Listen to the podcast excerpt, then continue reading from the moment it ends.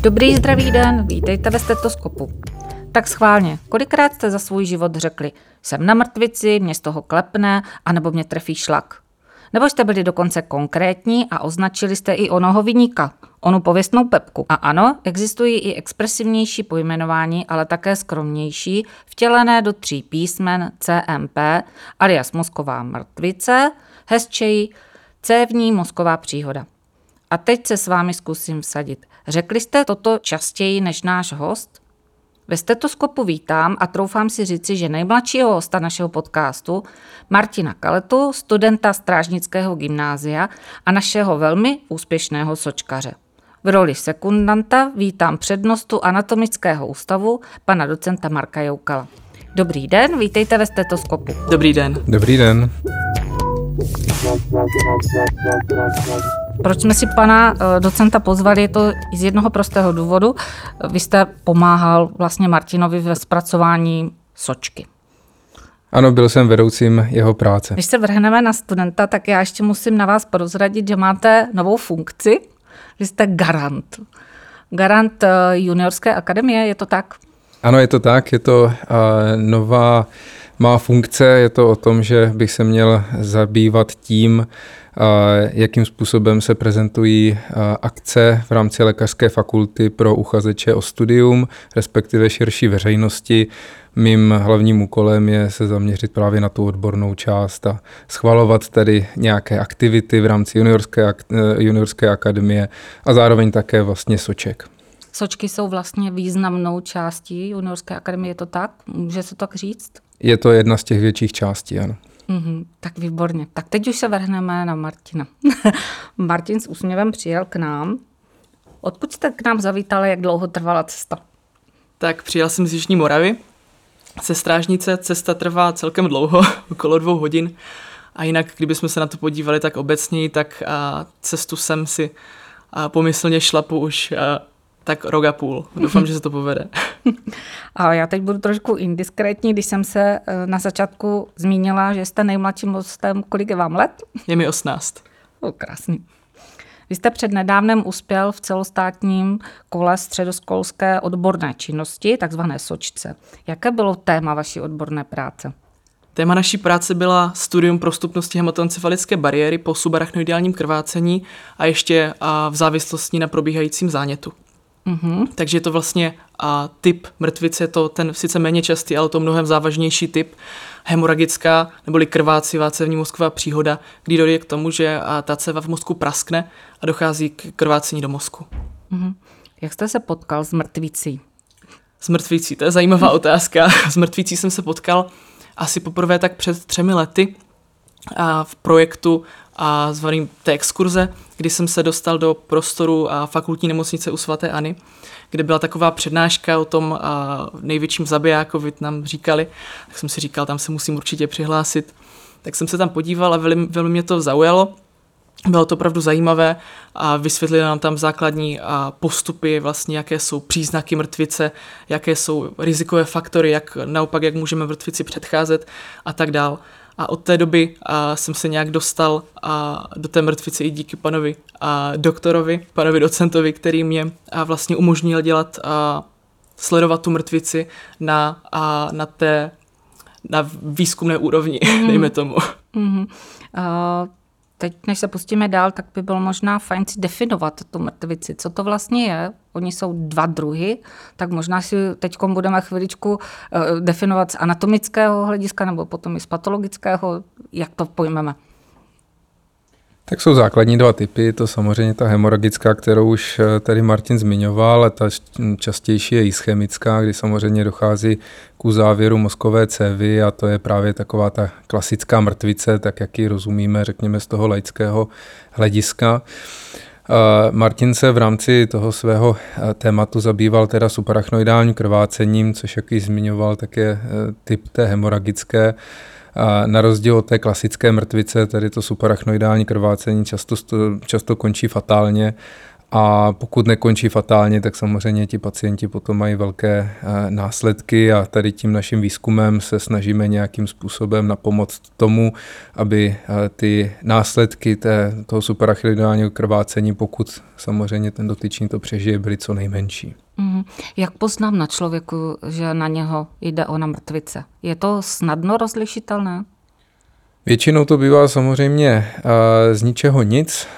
Bývá to o tom, že buď to dojde k poklesu koutku u daného člověka nebo jakémukoliv samozřejmě motorickému deficitu.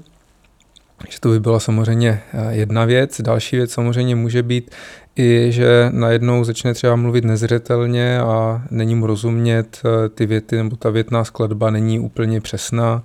Takže dá se to poznat relativně záhy a samozřejmě je potřeba, pokud tedy eh, k tomuto dojde, okamžitě samozřejmě volat eh, co nejrychleji samozřejmě a rychlou záchranou pomoc. Takže tady jde hlavně o čas, samozřejmě v rámci, v rámci mrtvice a v rámci vůbec tedy těchto příhod. Martine, dokázal byste se vžít do role toho pacienta a dokázal byste popsat třeba, co on prožívá ten pacient, když teda na něho jde ta mrtvice. Tak určitě bych to mohl zkusit nějak laicky. A já si myslím teda osobně, že hlavní ten problém, a když to srovnáme s infarktem srdečním, tak je ten, že srdce je sval a proto když tam dochází vlastně ono, ta mrtvice i infarkt mají podobný vznik, podobný mechanismus vzniku. Ale u toho srdce, jak už jsem říkal, je to sval a když dochází k tomu, že nemá dostatek kyslíku, tak bolí. Takže u infarktu je typické, že ten člověk má svíravou bolest na hrudi. Ale mozek je orgán, který je úplně jiný a on bohužel, nebo nevím jestli bohu dík, on sám sebe necítí. Takže když má někdo mrtvici, nejčastěji tu chemickou, tak, tak ono to nebolí. Může se to projevit, jak už tady pan doktor říkal, tím, že třeba někomu vypadne zorné pole. Velmi často se při mrtvici vyskytují poruchy řeči. Ale nejčastější jsou, jsou vlastně ty příznaky, které jsou spojeny s hybností těla, kdy nám ochrne polovina těla. S tím souvisí taky skleslý ústní koutek, který je typickým příznakem mrtvice. A problémy můžou být taky s výjením je tam je, mozek opravdu obrovský komplexní orgán, takže a, ta mrtvice se může projevit desítkami různých příznaků. Ale ty hlavní jsou skleslý ústní koutek, porucha hybnosti, porucha a, hybnosti poloviny těla a porucha řeči. Tak my jsme si teď krásně definovali, co to ta pepka je, mrtvice. A teď půjdeme na začátek. Jak jste se dostal vůbec na lékařskou fakultu pod vedení pana docenta Jukala? Jak jste si vybral tu práci? Tak když jsem si přečetl název té práce, kterou mi poslala paní z JCMM, ona mi to nabídla, že je možnost studovat mrtvici, protože my jsme spolu už předtím byli v kontaktu, viděla, že se zajímám o mozek, o mrtvici, tak jsem hned panovi doktorovi napsal a bylo to pro mě obrovský, obrovská radost, když odepsal, že, že bych u něho opravdu mohl pracovat. To téma mě obrovsky nadchlo, protože je to velmi závažná mrtvice, to, to subarachnoidální krvácení je opravdu, uh, má fatální následky, tak proto jsem byl tak nadšený, že něco takového budu moct uh, studovat a budu se moct podílet na něčem takovém. Mm-hmm. Jak to funguje zase z pohledu ústavu? Uh, vy si vymyslíte témata, které by byly, uh, která by byla atraktivní pro středoškoláky a čekáte, až se přihlásí, anebo naopak si uděláte třeba průzkum a uh, víte, že ti středoškoláci pasou právě po takových zajímavých tématech? Jsou obě, obě cesty, řekněme, možné.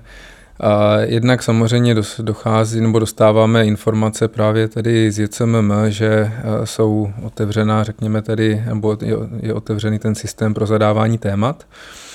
Takže vlastně vymyslíme dané téma, kterým se zabýváme. Samozřejmě většinou to téma by mělo být tak, e, aby nadchlo právě tedy středoškolské studenty, aby jim to samozřejmě ukázalo tady zajímavosti toho daného oboru a aby to, řekněme, bylo vůbec možné uchopit tady v tomto smyslu.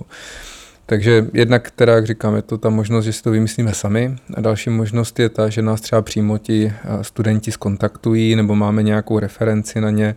A jak Martin zmiňoval, tak on tady tím svým zájmem a entuziasmem mě už zaujal hnedka od začátku. Já jsem popravdě řečeno měl na něho už přímo teda referenci právě od eh, paní inženýrky právě z JCMM, že má takového studenta, který je do tohoto opravdu zapálený a, a na základě toho jsme začali spolupracovat. Mhm, kolik studentů asi ročně můžete přijmout na Sočku?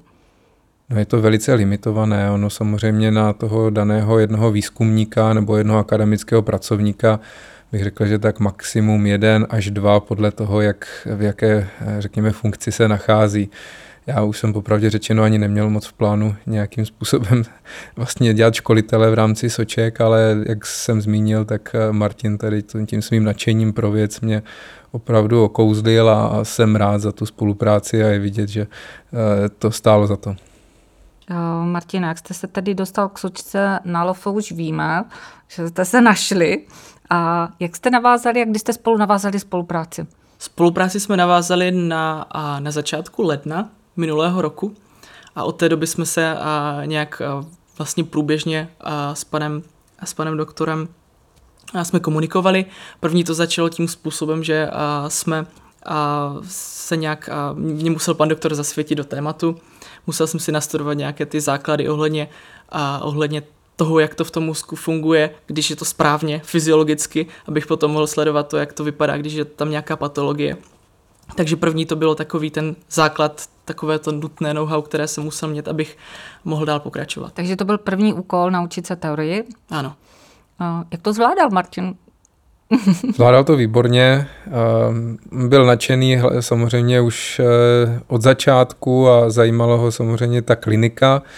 Já jsem spíš eh, se snažil ho nějakým způsobem uvést do té, řekněme, molekulární části a té buněčné, protože přeci jenom tady v rámci našeho výzkumu, ty výzkumy se dělají samozřejmě na experimentálních zvířatech, tak se zabýváme těmi reakci buněčnými v rámci centrální nervové soustavy, takže pro to pochopení bylo důležité chápat aspoň základní buněční, buněčné děje. Takže on samozřejmě s tou klinickou částí absolutně problémy neměl, protože toho zajímalo a, a, a byl v tom uškovaný od začátku ale tady tu buněčnou jsme museli trošku doladit a uchopil to naprosto bravurně. A bylo Takže za domácí úkol měl jedničku, nastudoval. jo, jedničku z jezdičku bych řekl. A jak je moc velký rozdíl přistupovat ke studentům, kteří už jsou u nás na lékařské fakultě a pak vám přijde středoškolák? tak ten přístup je samozřejmě úplně jiný, protože ten student, pokud je to už student lékařské fakulty, tak už přeci jenom počítáme s nějakou znalostí, minimálně v našem případě znalostí anatomie, a, nebo aspoň histologie, nějaké základní znalosti z fyziologie, zatímco na té střední škole samozřejmě ty znalosti odpovídají tomu, tomu danému typu studia. Takže o to víc je to složitější, hlavně teda pro toho daného studenta si to na, nastudovat. Ale po zkušenostech já jsem teda vlastně vedl dvě sočky, a bylo to v roce 2019 ještě, to byla první a tam se právě ta studentka taky zabývala teda superachnoidálním krvácením a teďka Martin vlastně, řekněme, navázal tedy na toto téma. A oba dva byli teda extrémně zapálení a aktivní. A tady tohle bych řekl, že je asi to nejpodstatnější, protože tu sočku by měl dělat student, který eh, má opravdu zájem o ten obor a není to jenom o tom, že si chce vyzkoušet něco nového, jestli ho to zaujme nebo nezaujme. Tam už je potřeba opravdu mít zájem o to. Mm-hmm. Vy jste potom po studiu vlastně teorie musel sepsat i teoretickou část. Ano, přesně tak to probíhalo. První jsem měl problém s citacemi, z které jsem vůbec... To jsem se chtěla zeptat, jaký tam bylo úskalí, ano. Byly to právě citace. citace. ale první, ale dostal jsem se do toho, protože mě pan doktor a velice velmi pomohl. První jsme museli sepsat teoretickou část, a, takže všechny ty a, stránky z té molekulární a, podstaty, potom i tu klinickou část a potom jsme přišli na, na ten praktický výzkum. Tak, to už je ta zajímavější část. Dá se student středoškolák zařadit třeba do výuky trošku uh, mezi naše studenty? A nebo jste se mu opravdu věnoval velice specificky a individuálně? Do výuky se začlenit nedají. Uh, už jenom z toho důvodu, uh, že samozřejmě tady to téma je úzce specializované a nemusí samozřejmě znát veškeré náležitosti v rámci anatomie, což je můj obor, anebo dalších oborů, ať už je to histologie nebo fyziologie nebo patofyziologie. Takže tady je nutný samozřejmě ten individuální přístup tady v tomto smyslu. Mm-hmm. Tak první den praktické výuky, jaké to bylo? Bylo to velmi zajímavé, protože jsem vůbec neměl ponětí, o co půjde. vůbec. podívali jsme se na sály, operovali jsme potkany, tam to probíhalo tím způsobem, že a, tam bylo několik skupin těch potkanů. Já jsem to samozřejmě nemohl dělat, to dělal pan doktor a s nějakými asistenty, ale já jsem mu jen asistoval. Bylo to velmi zajímavé, to mě opravdu nadchlo vidět to, jak se to prakticky dělá. Je to velice složitá a, metoda, která, a, která má kvalitní výsledky. Oni jsou dvě možnosti, jak se může vlastně sledovat to subarachnoideální krvácení. Jeden je perforační model a potom máme model vlastně aplikace krve do, do subarachnoideálního prostoru přes cisterna magna, který jsme využili my.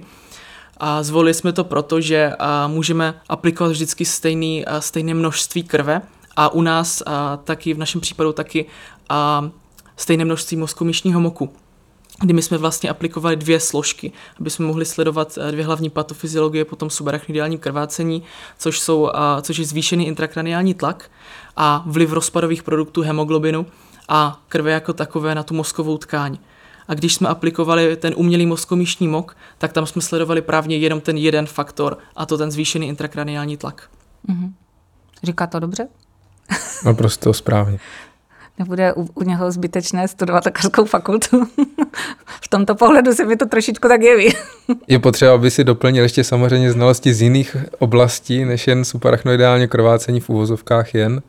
A samozřejmě centrální nervové soustavy, ale věřím tomu a jsem o tom maximálně přesvědčen, že bude z Martina určitě dobrý student a potom snad určitě výborný lékař.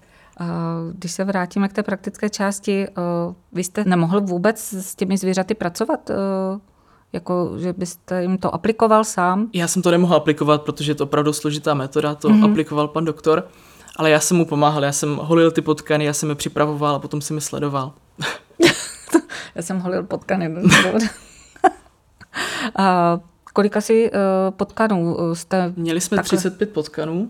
Vlastně to bylo několik skupin, my jsme sledovali uh, v několika periodách, 1, 3 a 7 až 14 dnů a v každé té skupině musí být uh, další zvířata, aby, se to, aby to bylo statisticky významné. Uh-huh. Tak co byl další krok? Tak další krok uh, bylo, potom se odebrali ty mozky, a připravili se na, a, na vlastně na to pozorování a hlavní, to, a hlavní část té mojí práce bylo to pozorování právě pod tím mikroskopem, které bylo opravdu zajímavé. První jsem se musel seznámit s tím mikroskopem, jak to probíhá a vlastně sledoval jsem to na speciálním fluorescenčním mikroskopu, kdy a, vlastně ty mozky se a, speciálně namrvely, říká se tomu imunohistochemie, kdy my jsme detekovali speciální protilátky, konkrétně a jeden protein Claudin 5 a potom TNF alfa v rámci té zanětlivé reakce. A z té praktické stránky, jak to probíhalo, já jsem a, hledal na a, řezech a, mozku, mozkové cévy a v nich jsem a, označoval, první jsem je nafotil a v nich jsem následně označoval pozitivní oblasti, vlastně ty endotelie, průřezu té cévy a ty jsme potom vyhodnocovali.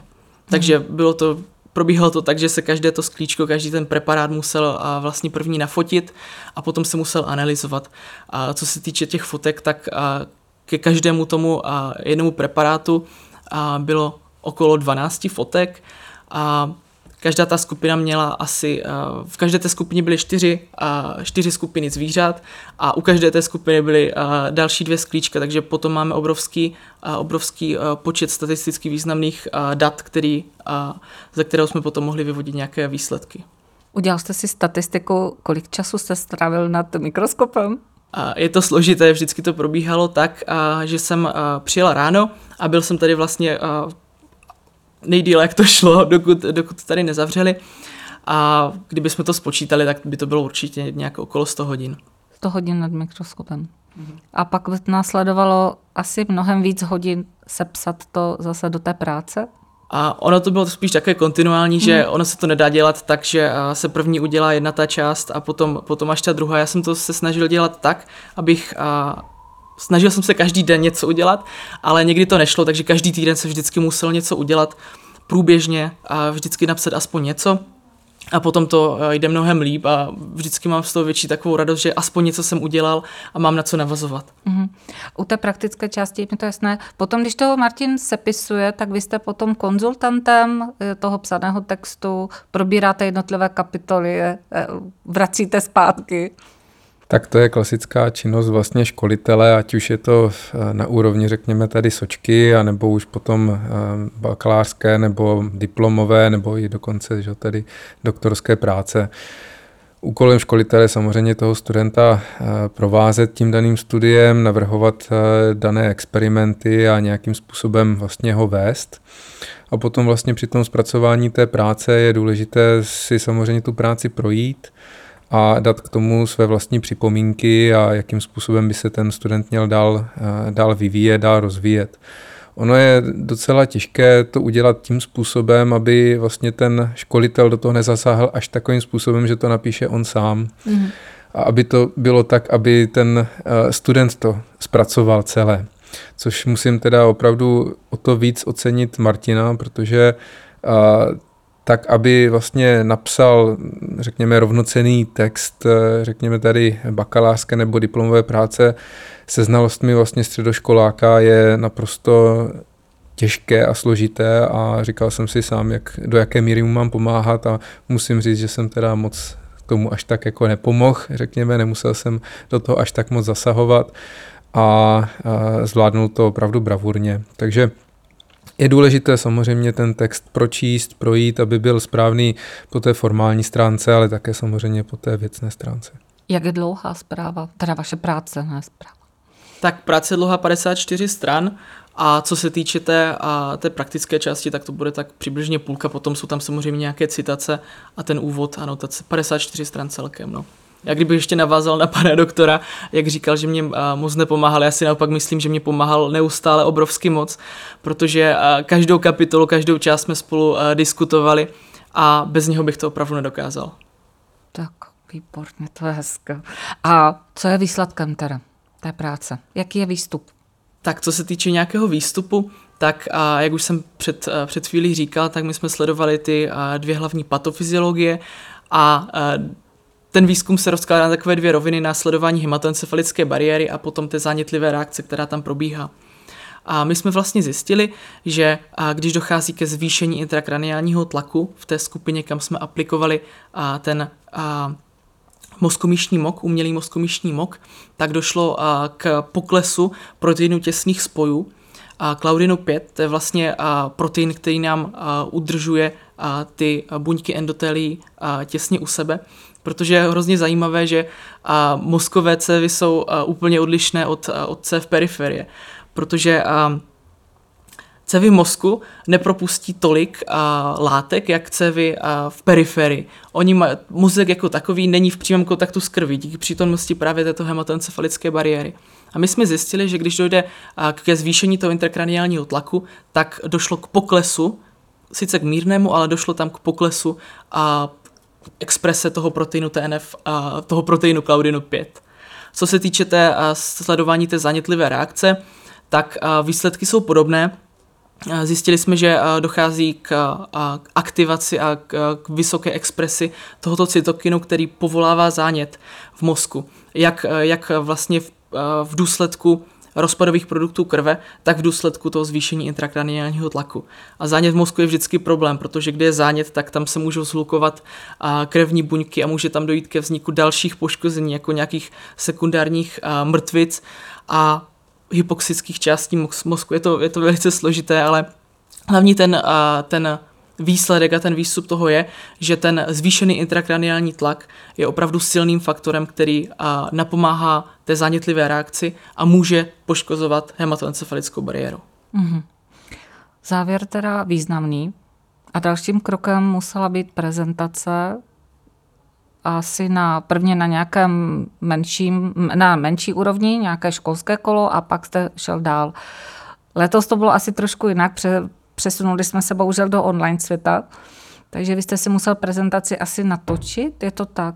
Letos to bylo takové jiné a první to proběhlo, my jsme byli totiž celý rok, skoro celý rok na distanční výuce, takže jsem to nemohl ani prezentovat nějak, nějak ve škole, přímo před školou. Já si myslím, že to je úžasná možnost, jak se natrénovat ty, na, ty, na ty vyšší kola, a, ale já jsem si to zkoušel nějak sám doma.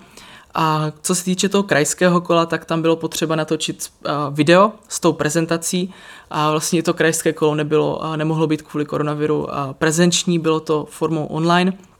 Kde vlastně první se tam natočilo to video, ve kterém jsem nějak stručně zhrnul celou tu práci a obhájil se mi a potom to následovala vlastně diskuze, kde jsme rozebírali celou tu práci s komisí, dávali mi otázky a tak. A tak to dále. bylo online? To bylo online. To bylo online. Ano. Takže vy jste prvně natočil video, které jste zaslal ano, přesně a tak. následovala diskuze. Následovala diskuze. To vlastně probíhalo tak, že ta porota si načetla ty práce, ona měla dispozici dlouho předtím, takže oni si opravdu to prostudovali, podívali se na ty videa a, potom si vymysleli nějaké otázky, které s námi diskutovali v tom, a, v tom krajském kole a hmm. posledze v celostátním. Když jste nemohl trénovat na školském kole, jak jste trénoval prezentaci doma před zrcadlem, nebo jste si tam poskladal rodinu na gauč a no. poučoval jste? Bylo to zajímavé a řekl bych, že to i to, ale hlavně před tím zrcadlem, to mi bylo opravdu obrovským pomocníkem a tím jsem se tak vytrénoval, a že mi to potom nedělalo žádný problém já jsem se vždycky snažil, když je možnost dělat nějakou prezentaci, tak do toho nějak aktivně zapojit, protože si myslím, že umění mluvit k lidem je hrozně důležité. Jednak v profesi lékaře a i pro život je to velmi důležité. Jaká byla diskuze? Jaké jste z toho měl pocity? Diskuze byla úplně úžasná a protože jsem řekl úplně všechno, co bych chtěl říct, měl jsem z toho opravdu výborný pocit a mluvil jsem o, hlavně o těch patofyziologiích, na které jsem byl opravdu zaměřený, protože jsme s panem doktorem studovali, na co by se nás asi tak mohli ptát tak jsme došli k závěru, že to bude spíš ta klinika a, možná nějaké ty, a, ty patologické jevy, které tam nastávají. Opravdu se, na, opravdu se mě na to zeptali, a, takže jsem byl vlastně ve svých kolejích a mluvil jsem o cytotoxickém edému, o excitotoxicitě, vazospazmech, které jsou typické právě po subarachnoidálním krvácení a bylo to opravdu výborné a moc jsem si to užil. Tak eh, tady musíme dát tu třešničku na dort, eh, protože jste skončil stříbrný. Ano. Druhé místo a pak následoval, teda, následoval postup do celostátního kola. Je mezi tím eh, celostátním a krajským kolem nějaký rozdíl? Musel jste se tam ještě o něco víc připravit, předělat prezentaci? Rozdíl tam určitě je a z mého pohledu určitě v té stránky, po, po té stránce odborné, Eh, protože eh, když jsme se podívali na složení té eh, poroty v tom celostátním kole, tak to byli opravdu odborníci, kteří, kteří jsou v tom zdravotnictví celý život a, a dělají to na vysoké úrovni.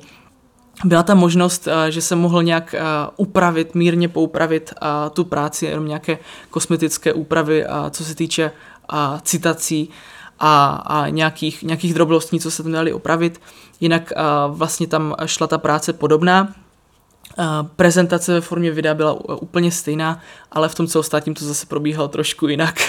Mělo to probíhat tak, že a, ta prezentace měla být z toho videa, ale na to video se a, nějak, nějak zapomnělo a celá ta prezentace vlastně proběhla a, na tom celostátním kole, takže první a, jsme se museli nějak představit, potom představit to, jak to celé probíhalo, jaké jsou výsledky a tak dál. Potom došlo teprve k té diskuzi, a kdy se nás ptali na ty otázky. Mm-hmm.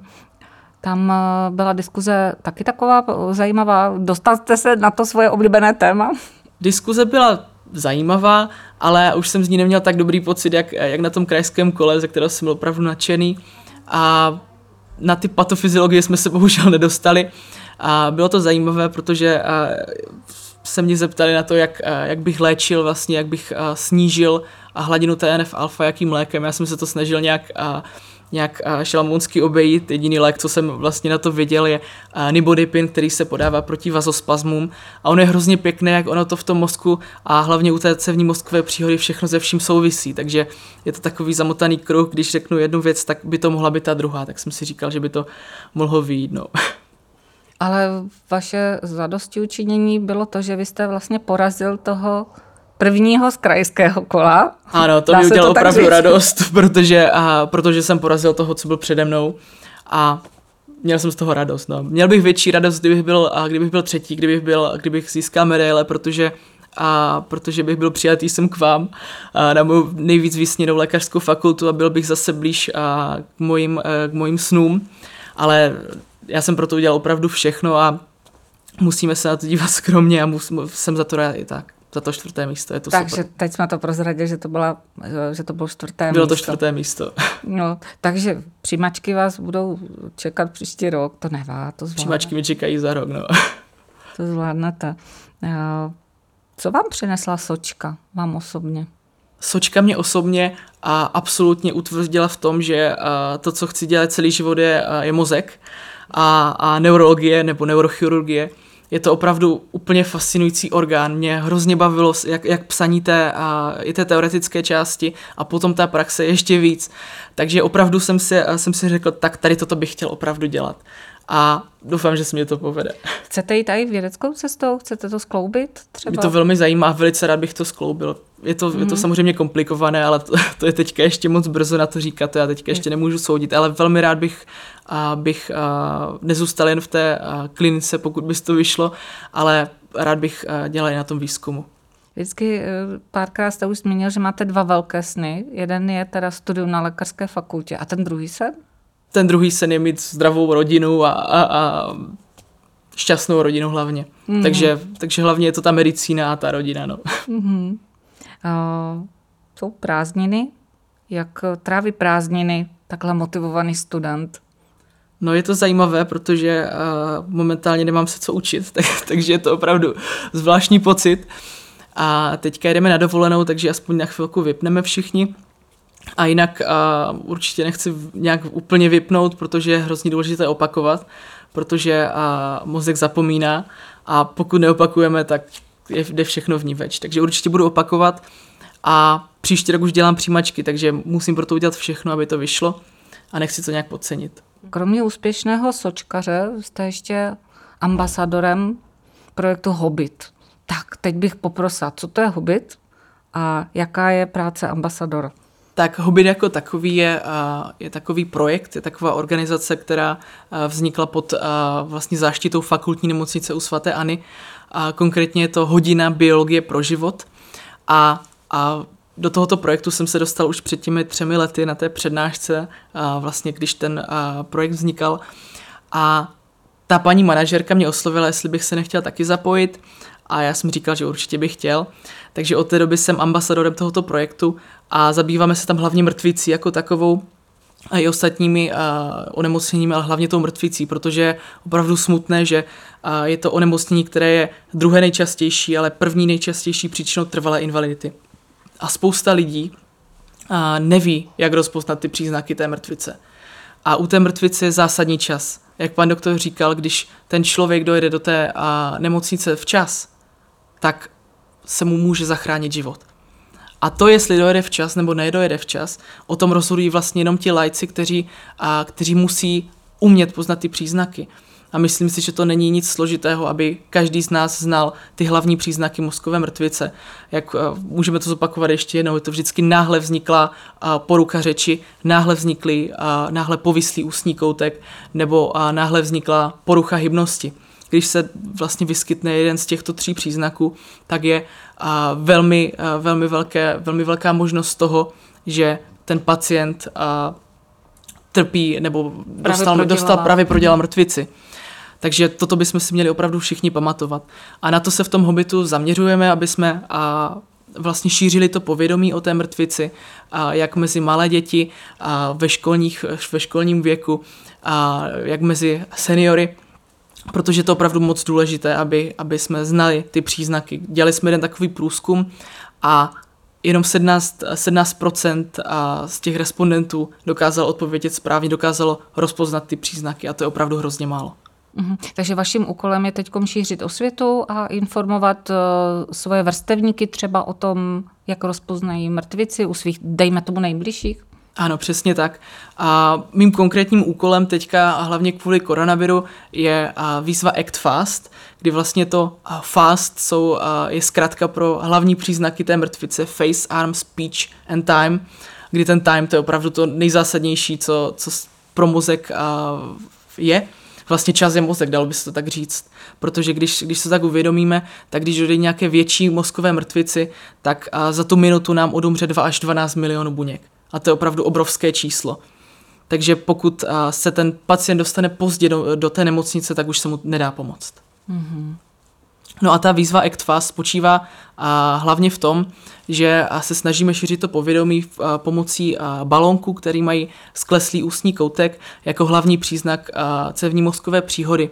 Funguje to tak, že my vám z nemocnice pošleme tyto balonky a vy třeba jete na, nějakou, na nějaké zajímavé místo, balonek tam vyfotíte a fotku nám pošlete a my ty fotky dáváme na, na sociální sítě a na mapu světa.